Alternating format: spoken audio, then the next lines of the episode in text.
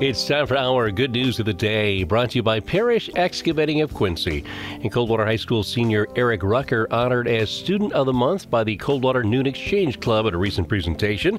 Eric's carried a 4.0 grade point average all four years at CHS.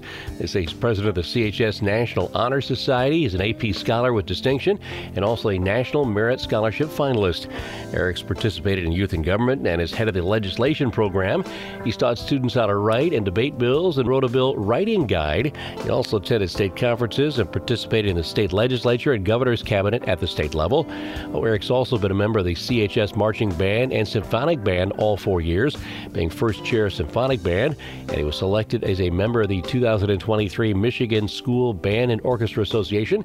He was also selected for the Honors Band, and Eric is co captain of the varsity tennis team. Eric will apply for attendance at the University of Chicago to study scientific research. Congratulations to Eric Rucker from the Coldwater Exchange Club.